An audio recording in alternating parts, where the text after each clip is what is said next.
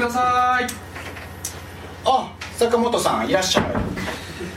いやーすいまあーしておせりましたよ。ようこそようこそようこそようこそ。ん無理って押しかけちゃって塩大丈沢さん夫です大丈夫です。すいません。塩沢さんがあの素晴らしい絵画のコレクションをお持ちだと聞いてえつい私もちょっと拝見したくなっちゃって自分で言うのもなんですけども私としてもですねかなり通でございましてはいぜひ見させていただきたくてですね。ぞどうぞどうぞ。はい。どうぞ、なんでも坂本さんははい。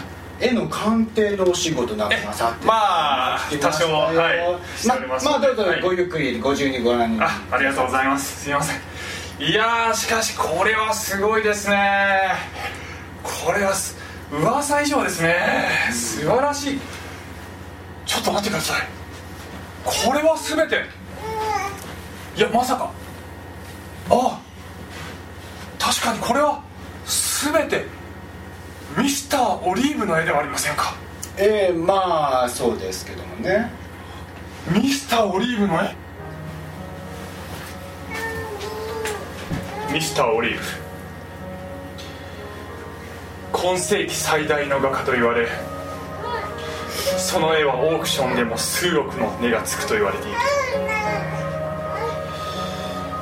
彼の独特の技法は天才的。誰も真似することができない。いや真似をしてもすぐにバレてしまうのです。彼の彼は謎の人物で彼は謎の人物でミスターオリーブというのも本当の名前ではない。誰もその正体を知る者はいないのです。彼の絵の右下には必ず絵の具の裏地にオリーブのマークが刻まれていてこの特殊な赤赤外線スコープで鑑定することができます。一説によると彼の右肩には生まれつきオリーブのあざが刻まれておりそれをトレードマークとして絵に入れているという話です。以上解説終わり。しかしまさか塩沢さん。これ全て本物というわけではありませんでしょう。いえ本物ですよ。私本当ですか？贋作とか偽物にはとんと興味がありませんのでね全部本物ですよ。あしかもそこにあるのはこれはかの有名なしもべの足を洗う主人の絵。しかもこの主人の顔が描かれていないことからまだ未完成の幻の一品と言われてるやつじゃないですか。なんでこんなものまで入手できるんですか？えまあちょっとつてがありましてつて。つて？うん。信じられない。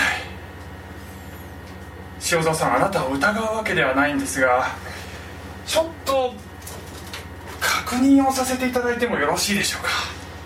し失礼なんですけど。もまあどうぞご自由に。では失礼します。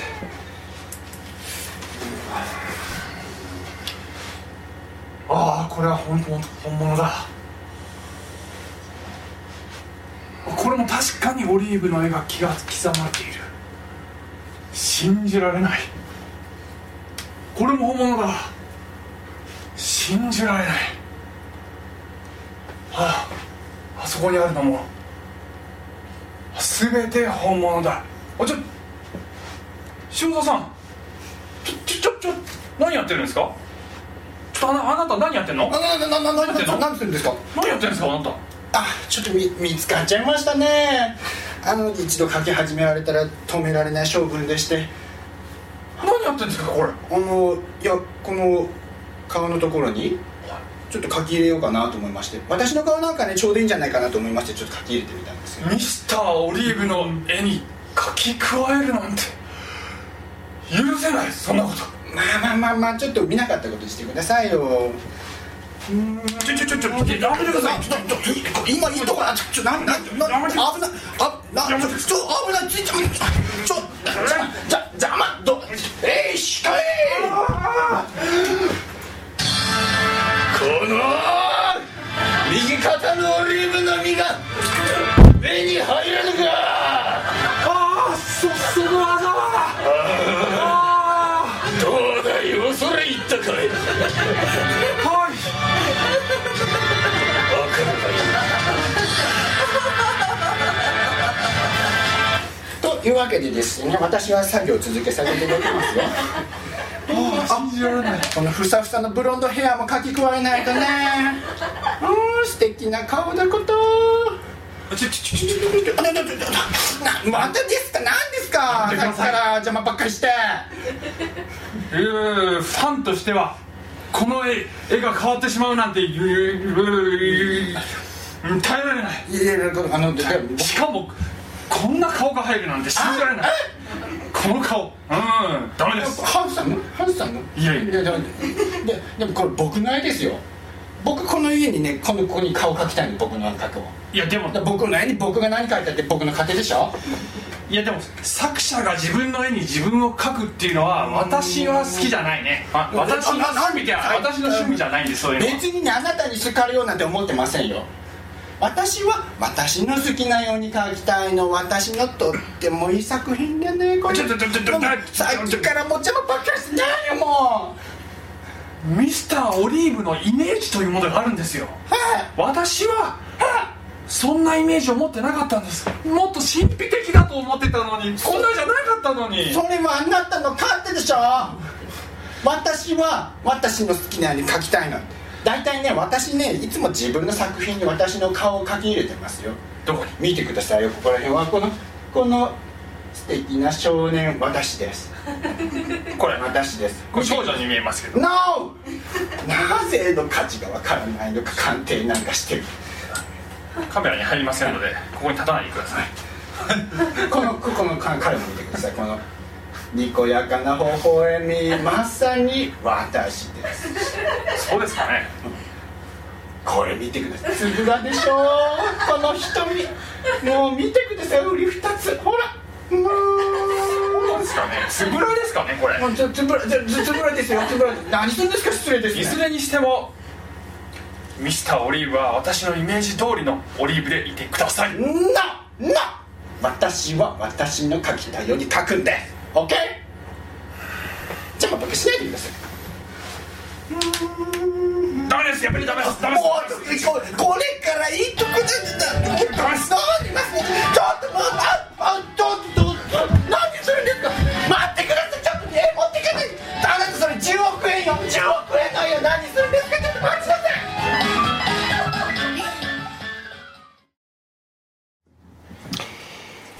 はい皆さんおはようございます。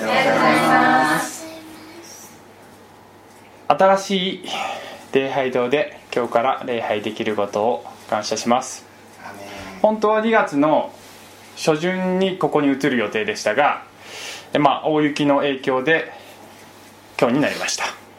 3月の最初の週になりました。面白いのはこの教会が始まったのは去年の3月の最初の週です。図らずもぴったり1年で、えー新しいところに来たというのは何か神様のユーモアのようなものを感じてしまうのは私だけでしょうか。ちょっとちょっとちょっとすいません。何億円もの絵が、はい、壊しちゃいけないね。アブラハム契約の話を続けてきていて今日が13回目なんですよねで今日は3人の旅人がアブラハムの元を訪れるというところを話します。この写真を見て何か分かる人いますか？え？これが分かったら相当な映画2ですよ。これはヒッチコック。の「救命艇」という映画ですヒッチコックという監督は、えー自分の作品のどこかにほんの一瞬だけ必ず姿を現て出すことで知られると。でもともとそれはですね初期の頃予算不足のためエキストラを満足に雇えずやむなく出演していたという単純な理由だった。しかし滑腹の良い要望で目立つためファンが探すようになってしまいいつの間にか恒例になったものだという。理由はともかくそのおかげでファンは作品がどんなにスリリングで手に汗握るものであれ監督がいつ画面に登場するかを心待ちにするという稀有な楽しみを与えられた。しかし後年にはこのお遊びがあまりに有名になってしまったため観客が映画に集中できるようヒッチコックはなるべく映画の冒頭に近いところで顔を見せるように心がけていた。どこにヒッチコックいると思いますか？新聞のダイエット食品の広告の中にヒッチコックがいる。え？これこれこれこれこれ。ああそうなの。これヒッチコックなんですよね。ちょっと思った。ちょっと思ったのすごいじゃん。アーティストが。自分の作品の中に自分を登場させる。あるいは自ら登場するという発想は決して珍しいものではありません後でもし時間があればもう一つ、えー、そういう例をご紹介しますけども、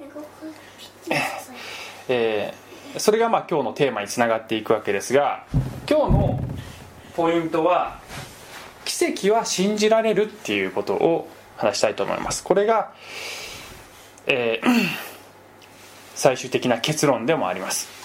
聖書を読んでいて奇跡の記述とかそういうのがあるからなんかこう信じられないっていう人が世の中にはたくさんいる。しかしそれは決しておかしなことじゃないんだ。奇跡というのはおかしなことじゃない。ということを、えー、分かってほしいなというそういう気持ちで話したいと思います。えー、で、えー、ここまでのアブラハムの話を、まあ、ちょっと飛ばしますけどどういう、えー、文脈で、えー、今日の話が出てくるかと言いますと神様が、まあ、4000年前に生きていたこのアブラハムという人物を選び彼にその故郷を離れてカナンの土地という土地に場所に入っていきなさい。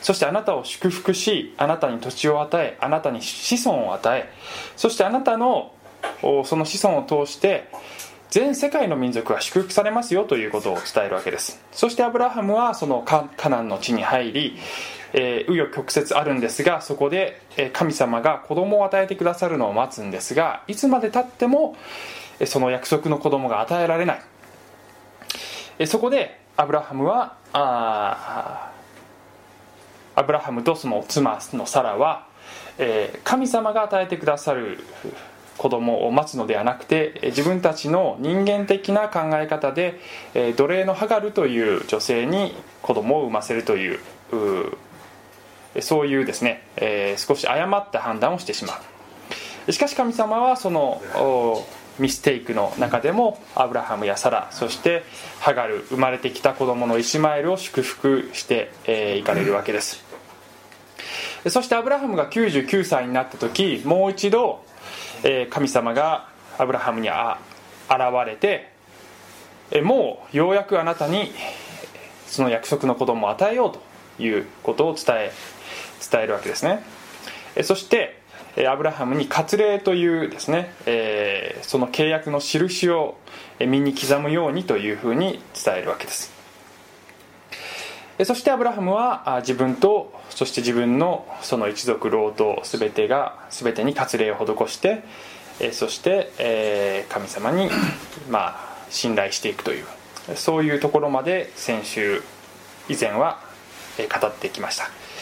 で今日はですねその続きの話で神様があこのアブラハムにまた再びですねそのすぐ後ぐらい数ヶ月後ぐらいだと思いますけれどもまた現れるシーンなんですね、えー、じゃあ、えー、ミスターオリーブ読んでいただけますか、うん、ちょっと目が悪いからね。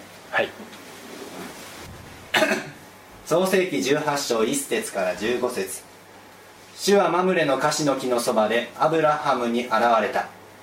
彼は日の暑い頃天幕の入り口に座っていた。彼が目を上げてみると3人の人が彼に向かって立っていた。彼は見るなり彼らを迎えるために天幕の入り口から走っていき地にひれ伏して礼をした。そして言った。ご主人お気に召すならどうかあなたのしもべのところを不動になさらないでください。少しばかりの水を持ってこさせますからあなた方の足を洗いこの木の下でお休みください。私は少し食べ物を持ってまいります。それで元気を取り戻してください。それから旅を続けられるようにせっかくあなた方のしもべのところをお通りになるのですから。彼らは答えた。あなたの言った通りにしてください。中略。それからアブラハムは牛乳と牛乳とそれに料理した子牛を持ってきて彼らの前に備えた。彼は木の下で彼らに給仕をしていた。こうして彼らは食べた。彼らはアブラハムに尋ねた。あなたの妻サラはどこにいますか？それで天幕の中にいます。と答えた。すると一人が言った。私は来年の今頃必ずあなたのところに戻ってきます。その時あなたの妻サラには男の子ができている。サラはその人の後ろの天幕の入り口で聞いていた。アブラハムとサラは年を重ねて老人になっておりサラには普通の女にあることがすでに止まっていた。それでサラは心の中で笑ってこう言った。老いぼれてしまったこの私に何の楽しみがあろう。それに主人も年寄りで。そこで主がアブラハムに仰せられた。サラはなぜ私は本当に子を産めるだろうか。こんなに年を取っているのにと言って笑うのか。主に不可能なことがあろうか。私は来年の今頃定めた時にあなたのところに戻ってくる。その時サラには男の子ができている。サラは私は笑いませんでしたと言って打ち消した。恐ろしかったのである。しかし主は仰せられた。いや確かにあなたは笑った。はい。りがとうございます。3人の人がアブラハムのところに行くんですよね。で最初に、えー結論を言うとこの3人のうちの1人は神ご自身。もっと言うといわゆる受肉前のキリストと呼ばれる、えー方です。受肉前のキリストというのは人間の肉体を取る前の、えーキリスト。神の第二威嚇とも言いますけども神ご自身である方があここに登場している。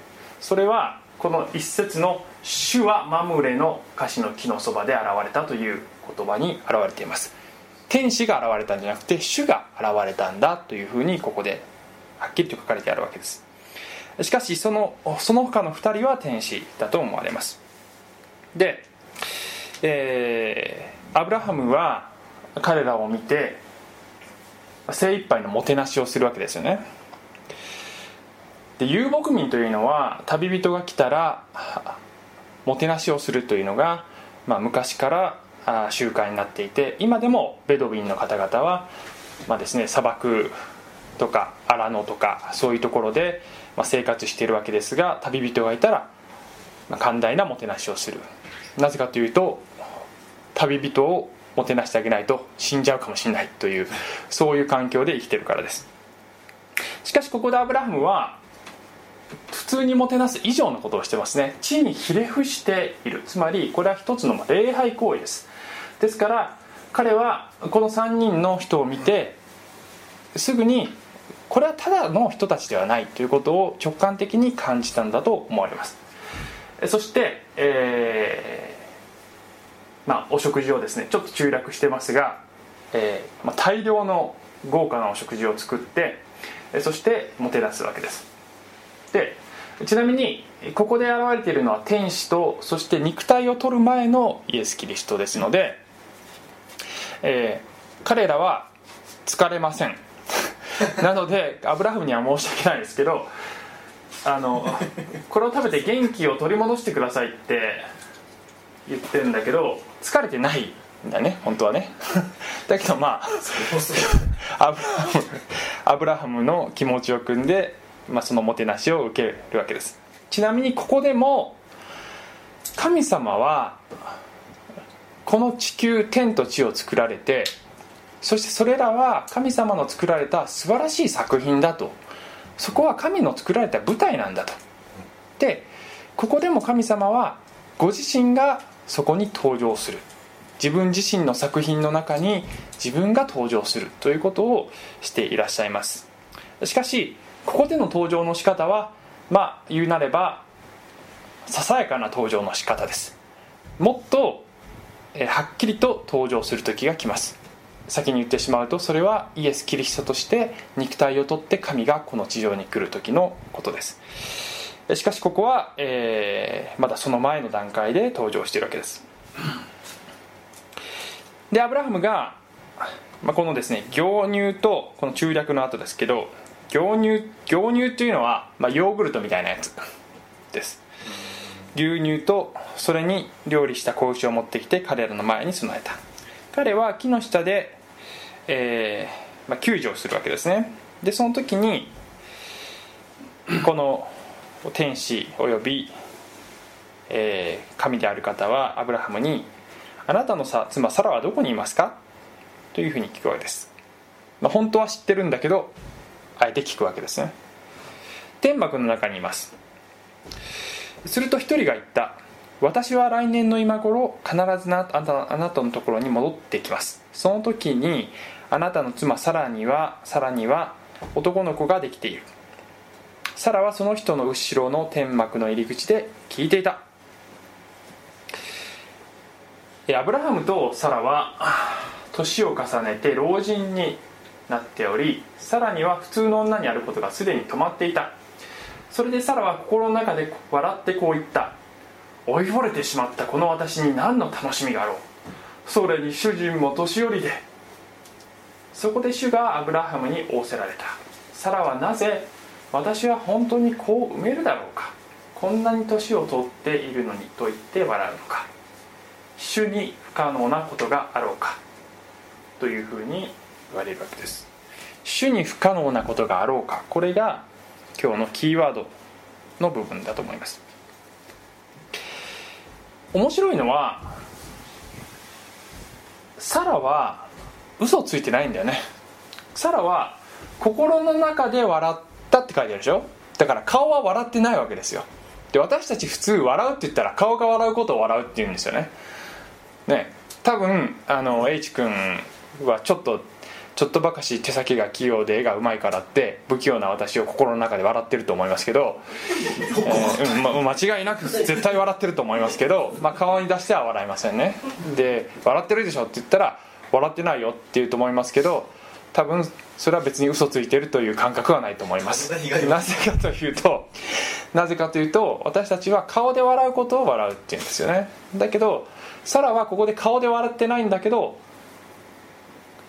神である方から「あなたは笑ったね」っていうふうに言われるわけですよね。でここには聖書の他の場所にも書いてある通り人は上辺を見るが主は心を見るっていうそのことが現れているわけですあるいはイエス様のその説教の中で人を心の中で憎んだらそれは殺人したも一緒だよっていうふうに言われた。表に現れるその行動として現れる悪だけが問題なのではなくて私たちの心の状態を神様は問題にされる。しかも全て神様は見ておられるということがここでも分かるわけです。詩篇の139編、えーこの作者はこんなふうに言ってますね「主よあなたは私を探り私を知っておられます。あなたこそは私の座るのも立つのも知っておられ私の思いを遠くから読み取られます。まさにさらに起こったのが、えーこのことだと思います。遠くからでも読み取られます。あなたは私の歩みと私のフスのを見守り私の道をことごとく知っておられます。言葉が私の下に登る前になんと主よあなたはそれをことごとく知っておられます。あなたは前から後ろから私を取り囲み見てを私の上に置かれました。そのような知識は私にとってあまりにも不思議あまりにも高くて及びもつきません。というふうに書いてある。あるいは使徒行伝のお17章にはパウロという人がですね、えーアテンのアテネというところで説教するシーンがありますがそこで彼は私たちは神の中に生き動きまた存在しているのですっていうセリフを言うんですよね。でこれは、えー神学的な用語を使うと神のご性質の一つで神の偏在性っていうんです。つまりこの宇宙この地球この空間全てのところに神が満ちておられる。どこにでも神がいるというそういう概念です。それは、えー漠然といろんな神様がいろんなとこにいるっていうことではなくて、えー宇宙を創造された神がその一人の神がどこにでもいてどこにでもすぐに手を伸ばすことができどこのどこにでも目を、えーですね、えー見つめておられる。しっかりと全てを見ておられる。どんな小さなことも見ておられる。神の偏在性神はどこにでもいるというそういうご性質の一つなのであります。でここであの今日のポイントである奇跡は信じられるられるっていうところに来たいんですけどもサラはあその前に奇跡とは何か。えー言うなれば自然界に神が超自然的に介入すること。を奇跡っていうわけですよね聖書では。で自然界というのは神様の作られたその被造物というふうにも言いますね。被造物作られたもの、えー自然界は神の被造物です。私たち人間も天も地も宇宙も星も全て神の被造物作られたものです。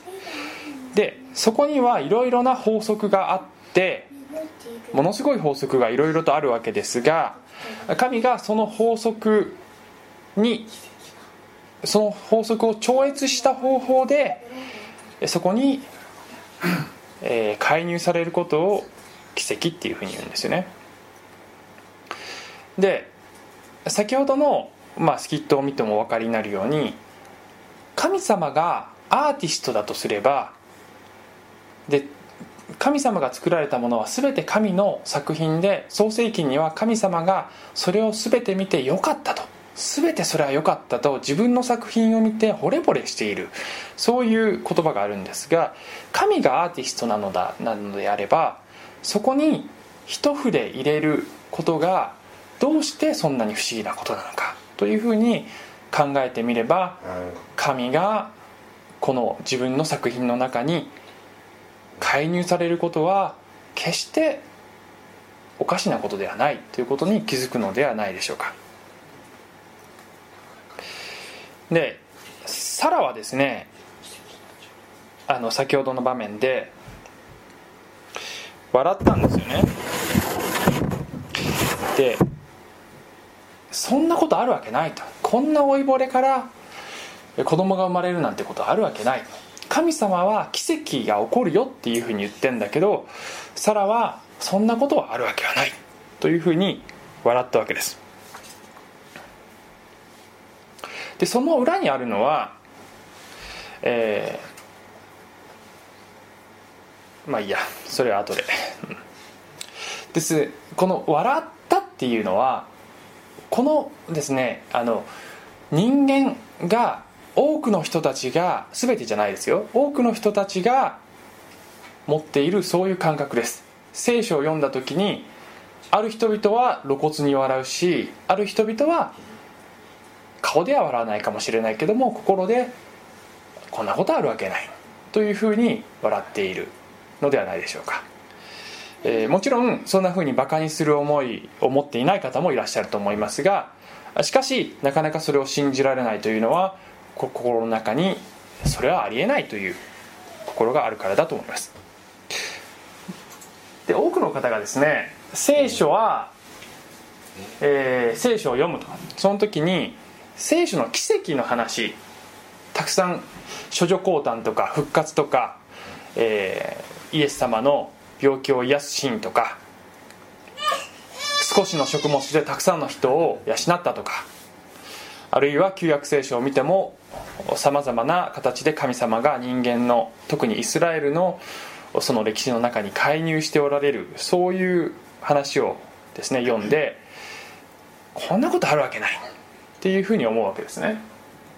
だから聖書は信じられないんだっていうふうに思う。で聖書は信じられないということはすなわち聖書の神様は信じられないっていうふうに思うわけですよ。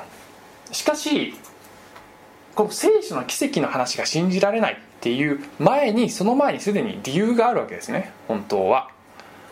でその理由は2つ挙げてみますけどもまず第一にそもそも被造物に関心を持つ創造主というものを想像したことがない。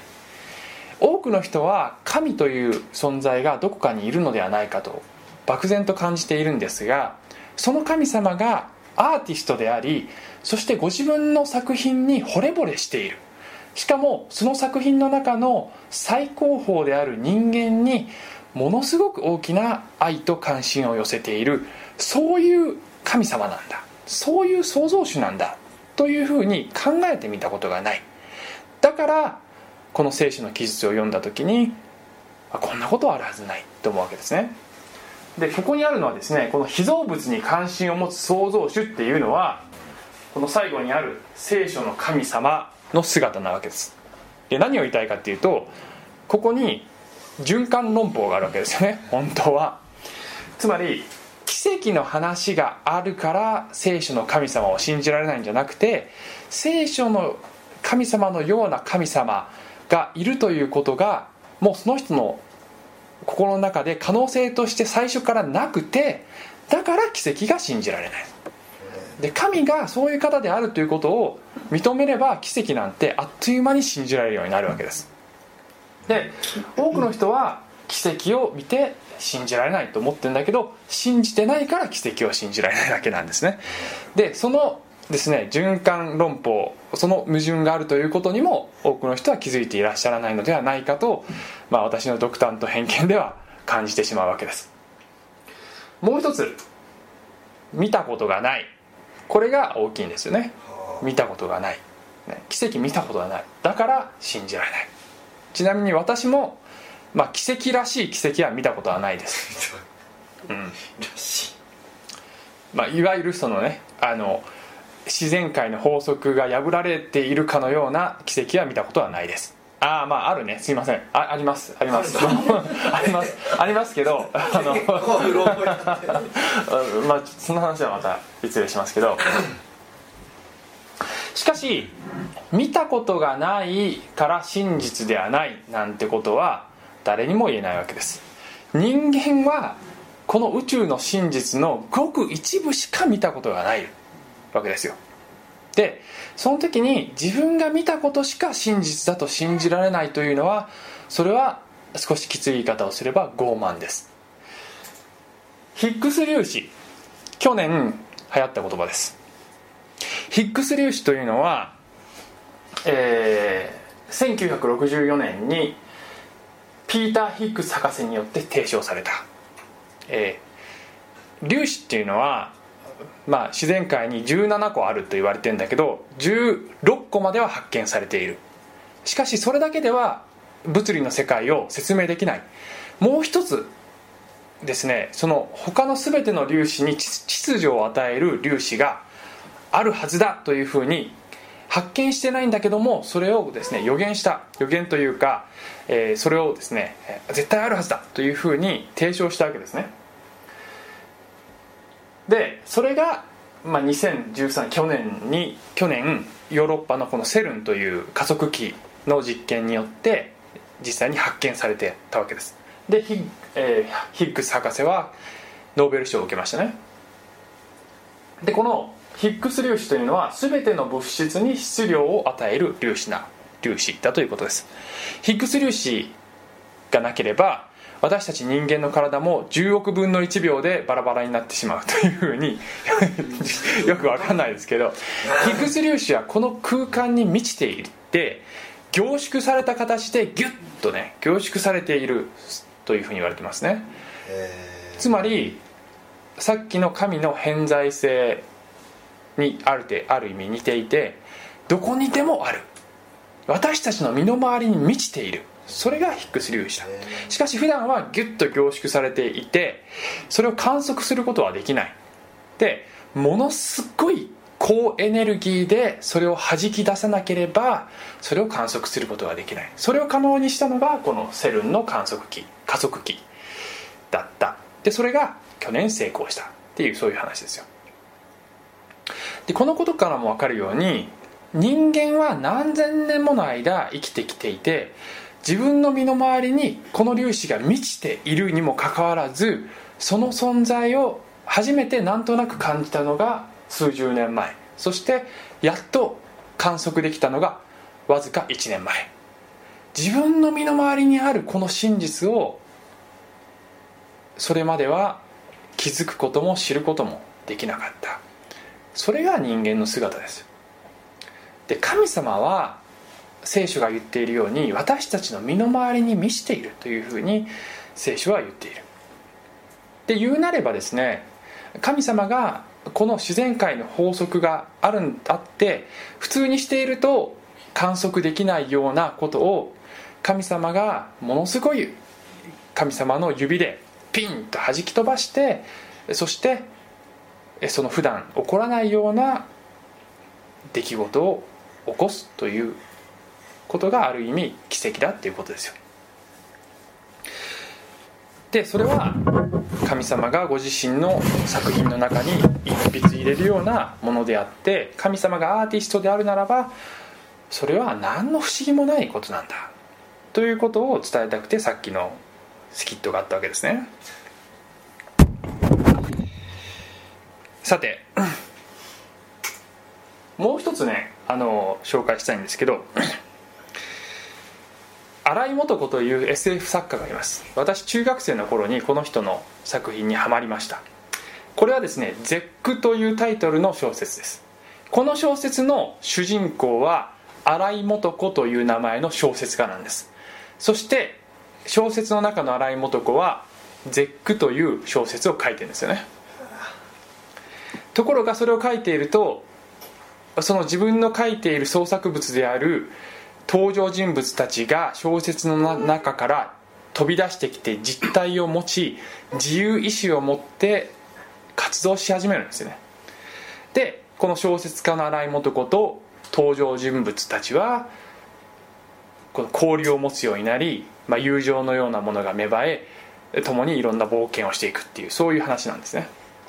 でこれは別にキリスト教とは何の関係もないただの SF, SF 小説でストーリーは別に聖書とは関係はないですけれども面白いと思ったのはこの作者はまさに自分自身をこの自分の作品の中に入れている。自分自身が飛び込んでるわけですよ。自分等身大でね。でなんでそんな発想になったのかな？なんでそんな風にこんな小説を書いたのかなっていう風に考えた時に、まあ、これは本人に聞かないと分かんないですけどももしかすると自分自身が想像したこの登場人物たちと交流を持ったり友情を築いたりすることができたらどんなに素敵だろうかというふうにもしかしたら彼女は考えたのかもしれません。で聖書ではまさに神という方はこの地球この宇宙私たち人間全てを作りそして私たち人間と交流を持ちたいと願っている神様なんです。ヨハネの福音書1章にはこういう言葉があります。全ての人を照らすその誠の光が世に来ようとしていた。この方は元から世におられ世はこの方によって作られたのに世はこの方を知らなかった。この方はご自分の国に来られたのにご自分の民は受け入れなかったっていうふうに書いているわけです。神である方はご自分の作品である私たち人間と交流を持ち愛の関係を築きたいと思われました。そして私たちに自由意志をお与えになりました。そしてこのご自分の作品の中に飛び込んで文字通り飛び込んでいらっしゃいました。それが肉体をとって来られた神である方イエス・キリストなんだというふうにこの箇所は述べているわけです、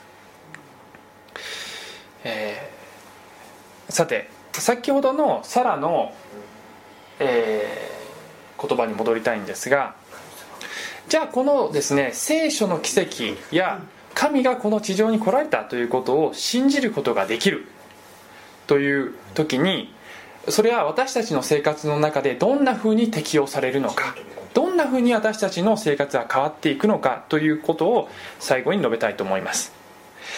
で私たちが聖書の奇跡の記述をそありのままに信じられるということはそれはすなわち私たちのこの人生においても神様はどんなことでもできるんだということを前提に生きていけるということです。神には不可能なことは何もないということを信じつつ毎日を送ることができるということです。しかし時々私たちはそれを忘れてしまうわけですよ。なぜ忘れるのかというと、このサラのように老いぼれてしまったこの私にありえない主人も年寄りで主はこう言われたサラはなぜ私は本当にこう埋めるだろうかこんなに年を取ってるとと言って笑うのか。つまり自分自身の弱さとか自分自身の限界というものに集中してしまった時に私たちは神様の力を見失ってしまうんです。もう一つよく取り上げられる箇所を見てみたいと思います。マタイによる福音書。これはですね、えーイエスの弟子たちがイエスの弟子たちが船で湖に出るところですね。で夜になって、えーイエスが水の上を歩いてその弟子たちの船に近寄ってきたというシーンです。水の上を歩いた。水上歩行。ありえない。ありえないって思うでしょ？だけどそれはさっき言ったようにありえるんです。なぜならば神がこの地上に来たならばそんなことはできるわけです。でそれを見てペテロはこういうわけですね。主よもしあなたでしたら私に水の上を歩いてここまで来いとお命じになってください。イエスは来なさいと言われた。そこでペテロはえ船から出て水の上を歩いてイエスの方に行ったところが風を見て怖くなり沈みかけたので叫び出し主を助けてくださいと言った。そこでイエスはすぐに手を伸ばして彼を掴んで言われた信仰の薄い人だな。なぜ疑うのかというふうに言われるわけです。ペテロの問題は最初はイエスだけを見つめている間はそのびっくりするようなことが自分にもできたわけですよ。しかし周りを見てしまった。イエスから目をそらし周りの状況の厳しさに注目してしまった。その時に怖くなり恐れが生じそして疑いが生じそして溺れかけてしまった。それはまさに私たちの人生にも起こることで、まあ、ここに結論が来ましたけども自分の人生に働く神の力を信じられないというのはそれはすなわち自らの弱さや限界。あるいは状況の厳しさ。あるいは見たことはない。こんなこと見たことないよ。見たことのあることしか受け入れない。傲慢。というものがある時に私たちは神様をその自分の作ったフレームの中枷の中に入れてしまうわけです。自分の作った箱の中に閉じ込めてしまうわけです、しかし私たちが自分自身ではなく状況の厳しさではなくあるいは自分が今まで見たことのこ見たことのあることだけを信じるのではなく見たことのないことだってありえるんだっていうところに立つならば私たちの毎日の生活に働く神様の力を信じることができ自分の人生には何でもありえる。神様は何でも起こすことができるという前提で生きていくことができる。そしてその時に本当に神様の力が働いて私たちを通して神様の偉大な力は溢れ出していくんじゃないでしょうか。最後にこの御言葉を読んで終わります。イザヤ書神様のお言葉で「見よ私は新しいことをする」今もうそれが起ころうとしている。あなた方はそれを知らないのか。確かに私は荒野に道を荒れ地に川を設ける。今日からここ新しい場所で礼拝が始まりました。神様はここでも私たちが見たことのないようなことをしてくださると信じます。祈ります。愛する天のお父様どうぞ私たちの目を開いてください。どうぞ私たちが自分が自分で勝手に作ってしまった根拠のない既成概念や、えーあるいは自分自身の限界やあるいはいろいろな人生の状況の難しさあるいは、えーこの世の中でこんなことは見たことがないというようなあそういう考え方に、えーはまってしまうことがないようにしばしば私たちは気づかないうちにそこにはまってしまっています。しかしどうぞ神様には不可能なことはない。主に不可能なことはあろうかというその言葉を私たちが自分自身に言い聞かせあなたの御業を目撃していくものになることができますように。またこの教会においてもあなたの栄光を表してくださるように。私たちは期待します。この祈りイエス様の名前によってお祈りします。アーメン。